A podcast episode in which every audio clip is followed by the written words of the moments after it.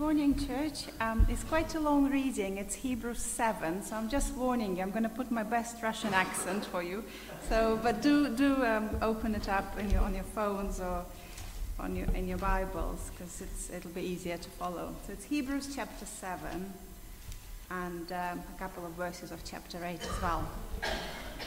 So, this Melchizedek was king of Salem and priest of God Most High. He met Abraham returning from the defeat of the kings and blessed him. And Abraham gave him a tenth of everything. First, his name means King of Righteousness. Then also, King of Salem means King of Peace. Without father or mother, without genealogy, without beginning of days or end of life, like the Son of God, he remains a priest forever. Just think how great he was. Even the patriarch Abraham gave him a tenth of his plunder. Now the law requires the descendants of Levi who become priests to collect a tenth from the people. That's their brothers, even though their brothers are descended from Abraham. This man, however, did not trace his descent from Levi, yet he collected a tenth from Abraham and blessed him who had the promises. And without doubt, the lesser person is blessed by the greater. In the one case, the tenth is collected by men who die, but in the other case, by him who is declared to be living. One might even say that Levi, who collects the tenth, paid the tenth through Abraham, because when Melchizedek met Abraham, Levi was still in the body of his ancestor. If perfection could have been attained through the Levitical priesthood, for on the basis of it the law was given to the people. Why was there still need for another priest to come, one in the order of Melchizedek, not in the order of Aaron? For when there is a change of the priesthood, there must also be a change of the law. He of whom these things are said belonged to a different tribe, and no one from that tribe has ever served at the altar. For it is clear that our Lord descended from Judah, and in regard to that tribe, Moses said nothing about priests. And what we have said is even more clear if another priest like Melchizedek appears, one who has become a priest not on the basis of a regulation as to his ancestry, but on the basis of the power of an indestructible life. For it is declared, You are a priest forever in the order of Melchizedek. The former regulation is set aside because it was weak and useless, for the law made nothing perfect, and a better hope is introduced by which we draw near to God. And it was not without an oath. Others became priests without any oath, but he became a priest with an oath when God said to him, The Lord has sworn and will not change his mind you are a priest forever. Because of this oath, Jesus has come become the guarantee of a better covenant. Now there have been many of those priests since death prevented them from continuing in office. But because Jesus lives forever, he has a permanent priesthood. Therefore, he is able to save completely those who come to God through him because he always lives to intercede for them. Such a high priest meets our need. One who is holy, blameless, pure, set apart from sinners, exalted above the heavens. Unlike the other high priests, he does not need to offer sacrifices day after day, first for his own sins and then for the sins of the people he sacrificed for their sins once for all when he offered himself. For the law appoints as high priests men who are weak, but the oath which came after the law appointed the Son who has been made perfect forever. The point of what we are saying is this we do have such a high priest who sat down at the right hand of the throne of the majesty in heaven, and who serves in the sanctuary, the true tabernacle, set up by the Lord, not by man. Let's pray. Thank you, Lord, that you are holy, set apart. You are um, majestic, Lord. You are the King of kings and the Lord of lords, and we worship you this morning. We thank you for the privilege of calling you our Father. We thank you for the privilege that because of Jesus, we can come into the Holy of Holies, even this morning, just as we are. Lord, we thank you for the promise that when we draw close to you, you draw close to us. Lord, would you draw close to us as we prepare our hearts, our ears to hear what you want us to hear this morning. And Lord, we pray for Jacob and we pray that you will speak through him, Lord, very clearly, that we will know um, what, what we are reading about, what it all means. Lord, reveal your word to us. In Jesus' name we pray. Amen.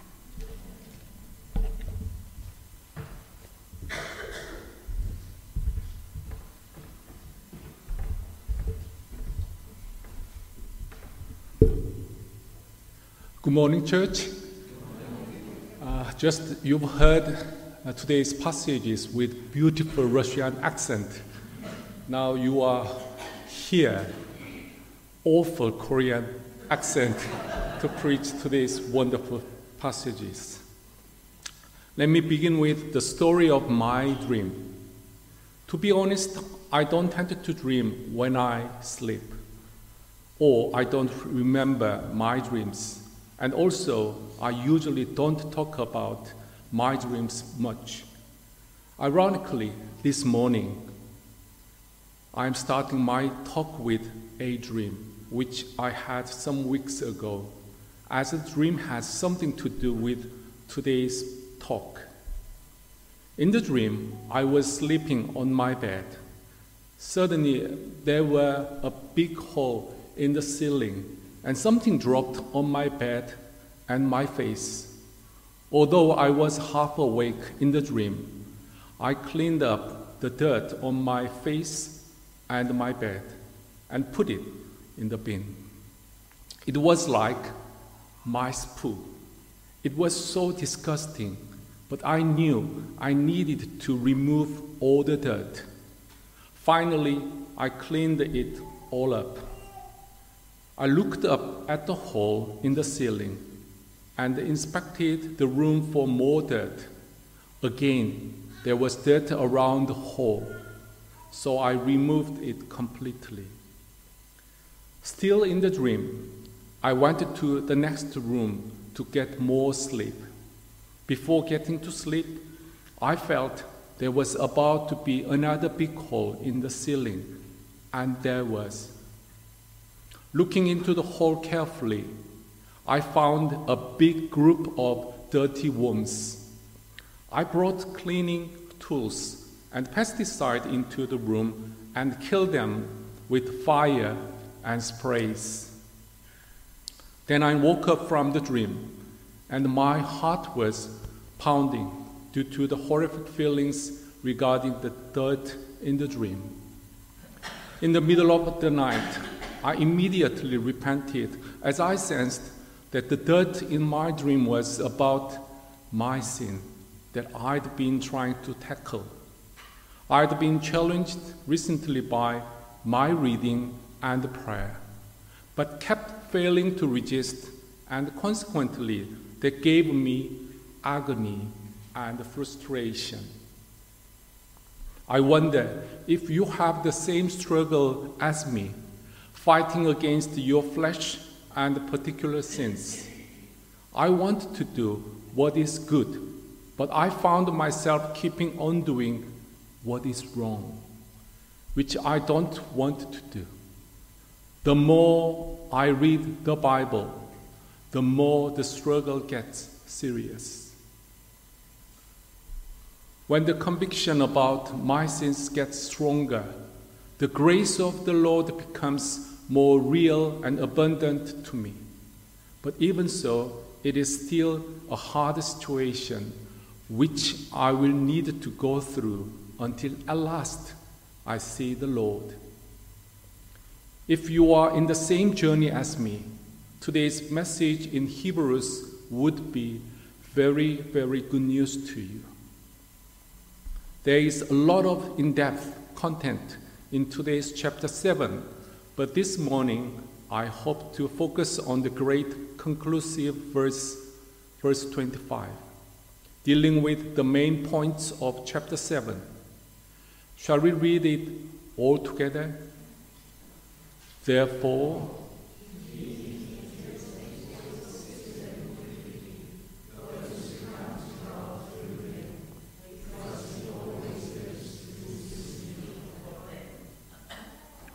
The verse is talking about Jesus' saving work. What does salvation mean? The meaning of the word salvation itself contains direction. From what does Jesus save people? Yes, simply and fundamentally, Jesus' saving work is about rescuing us from our sins and its consequences. Sin is not a minor topic in the Bible. Separating us from sin and sins is God's major concern. More than the problems of our failing health, financial press, or troubled relationship in the world, the matter of sin or the matter of holiness is the major priority in God's saving work. We might all remember the basic three stages of salvation from the Romans series. God's saving work is all about separating us from sin all through stages of our lives until we are perfectly sin free when we will be glorified. Why is the state of being sin free, holiness, so important to God? It is because when we are in sin, it is impossible for us to be united with a holy God. So, God, that is the Trinity, works together to make us holy for our complete salvation from sin. Apart from God and the Holy Spirit, verse 25 is talking about Jesus' saving work. Actually, Jesus saves us with his three offices our king, our prophet, and our priest. The book of Hebrews is about Jesus. Hebrews particularly reveals Jesus' saving work regarding his third office as high priest. In fact, the book of Hebrews is the only book that directly calls Jesus the high priest in the Bible. This is not an easy book, but when we read it carefully, we can see how Jesus saves, namely, separates us from sin in his role of high priest. Let's move to the next word in verse 25. Therefore, this word means it concludes what has been said before regarding Christ's priesthood. Before we get into chapter 7, let's first recall the background of the book of Hebrews. The first readers of Hebrews would be Jews who had converted to Christianity from Judaism, but were having persecution from other Jews for their faith and were under threat and temptation to betray their faith and come back to Judaism, which was about the Old Testament laws. Going back to Judaism meant they still believed God, but refused the truth about Jesus. That is why the unknown writer of Hebrews is explaining about Jesus in detail for these first readers. From this background, chapter 1 to 6 talk about Jesus' superiority. The writer proves that using the evidences based upon the Old Testament prophecies, which would be very familiar to the Jews. It says that firstly, Jesus was superior to the angels, who certain Jews in those days worshipped. And secondly, that Jesus was greater than Moses, who was the hero to the, all the law keeping Jews. And lastly, that Jesus was better than the human priest who served according to the covenant rules. In this context, chapter 7, today's chapter, majors on the last point. The writer is explaining more about Jesus' distinctive quality and work as the high priest in comparison to the Old Testament priests of the tribe of Levi. Now, let me ask you why is it important that Jesus was a much better and superior uh, priest than human priests? What was priest's role generally, and how different were they? Priests are mediators. They help God's people to draw near to God. What would happen if people approached God closely without a mediator? The Bible says that no one would survive when they see God because of our sin. God is a covenantal God, so when we approach God, following the rules of the covenant with the help of a mediator, it is possible for us to draw near to God. Sinners cannot go to God unless God makes a way. So God introduced the mediator. The priest's role was bringing the sinners to God, helping them to avoid curses and punishment caused by their sins, and satisfy the wrath of God by sacrificing animals as a substitute. However, chapter 7 points out the human priests were not perfect in doing this mediating role due to their own sinfulness their own mortality, limits of the sacrificial animals, and the temporary function of the old laws and covenant. They were only symbols that would make them feel the need of a perfect priesthood to get close to God completely. The change of priesthood from a man to Jesus also meant the need to a change of the law and covenant from the old to the new. In this respect, chapter 7 teaches that it is Jesus who is the better and the perfect high priest forever, who is in order of God's priest Melchizedek, not in the order of Aaron and who also is the priest appointed by God's oath, which made Jesus as the guarantor of a better covenant with new laws. Now we can understand the conclusive verse 25 better. Therefore, in this context, Jesus can save us completely, all those who draw near to God through him. For understanding verse 25, there is another word we should notice the connective word because. The word shows that because of this part after the word because, Jesus can save us completely. It means Jesus' saving work is dependent on this work, which is a part of Jesus' job description as high priest. What is the job of the high priest? In other words, how is Jesus able to save us completely? How does Jesus make us holy, separate from sin? Yes, by his eternal intercession for us. He can save us from sin completely.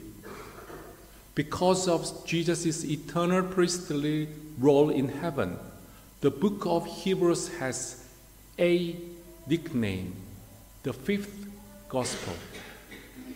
What does it mean? What are the four gospel books in the New Testament?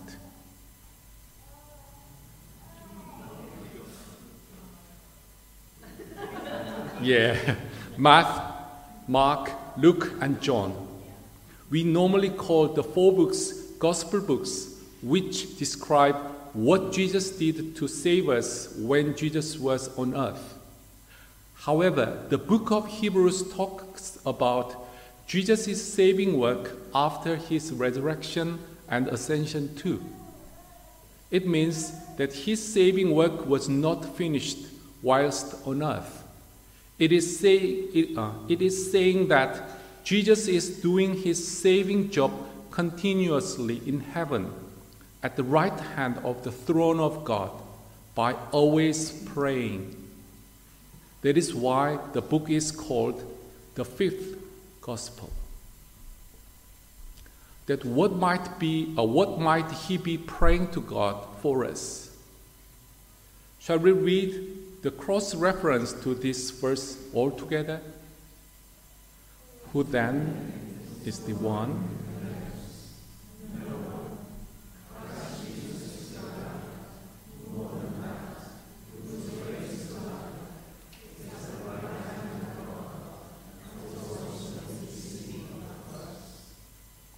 Thanks. This passage is all about lawful expression. No one can condemn us. In other words, no one can claim in the court of heaven that we should have God's wrath and consequent punishment because of our sins, because of Jesus who died and was resurrected, is at, at authoritative place in heaven and is also interceding for us on the matter of our sin now. Shall we read the verse, uh, next verse all together? My dear children,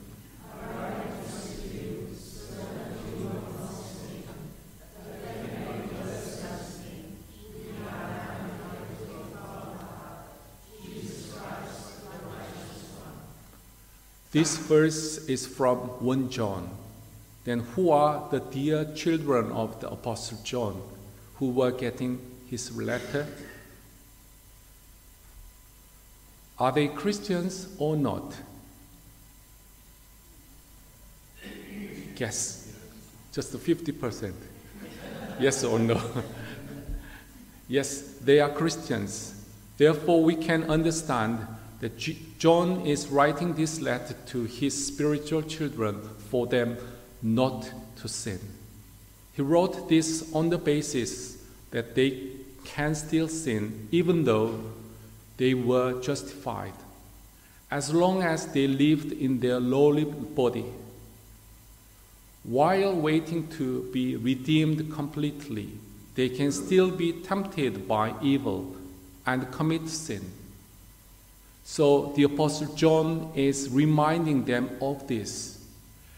If any Christian who is struggling with sin and failing to resist the flesh and temptation, remember we have Jesus Christ as our advocate who is interceding on the matter of our sin before the Father. We can get some ideas about the content of Jesus' intercession by observing how Jesus prayed on earth. Shall we look at the prayer in John 17, which Jesus prayed to God before his cross, which is called Jesus' high priestly prayer? Shall we read them all together?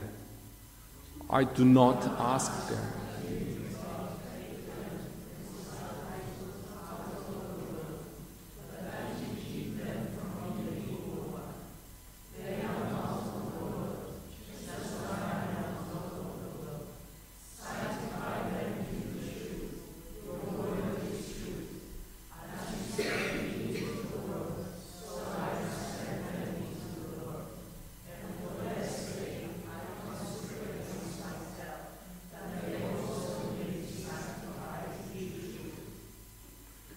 that very critical moment, just before the crucifixion, Jesus prayed for things that really matter. Just before his death, Jesus prayed about the matter of the disciples' sanctification in the truth of God's word. The following context shows that it was not only for the disciples, but also for us now. The matter of sin, the holiness of his disciples then and now, which includes us, was what Jesus really cared about. Do you remember Jesus' other prayer for Peter? Shall we read it all together? Simon, Simon,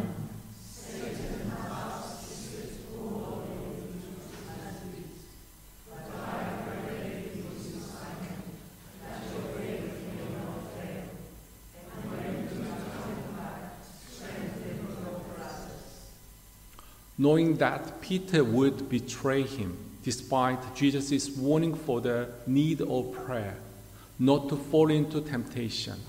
Jesus had interceded beforehand for Peter. Again, we can see that in the important moment before the crucifixion, Jesus prayed to God for his disciples' faith not to fail after sinning. We are justified from eternal punishment towards sin, but we are still in the process of salvation, of being sanctified. Jesus knows our dilemma and struggle and weakness to sin. Jesus would pray in this manner on the throne as an eternal reminder to God when we sin. God, the Father, I paid it all. I paid it all. My sacrifice is for their eternal holiness.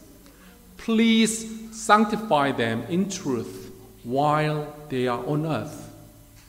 Help them to be free from sins.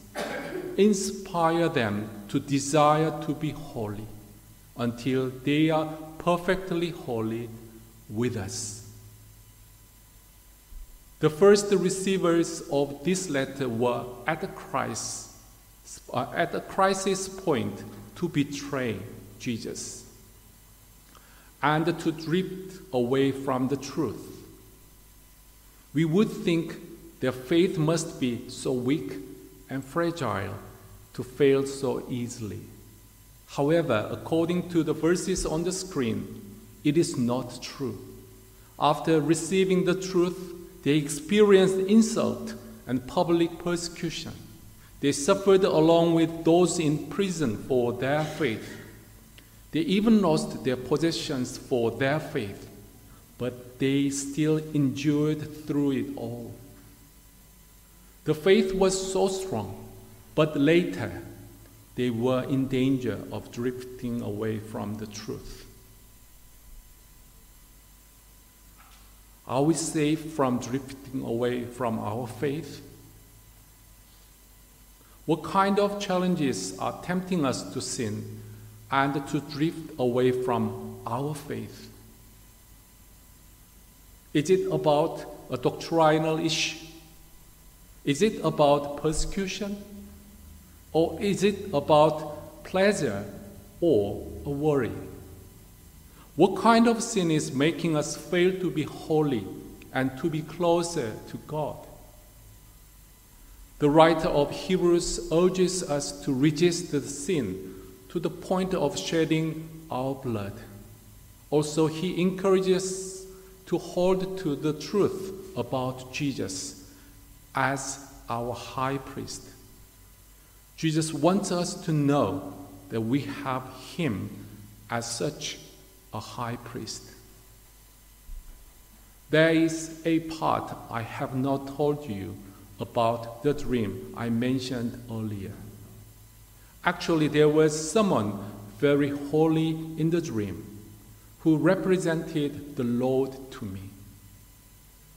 Although all through the course of cleaning all the mess, the person was with me helping me quietly and gently until I finished cleaning all the dirt.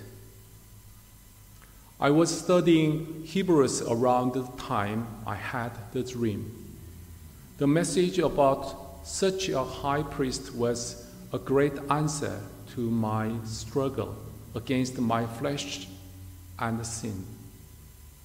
The learning and reminder of such a high priest in preparation of this sermon benefited me a great deal.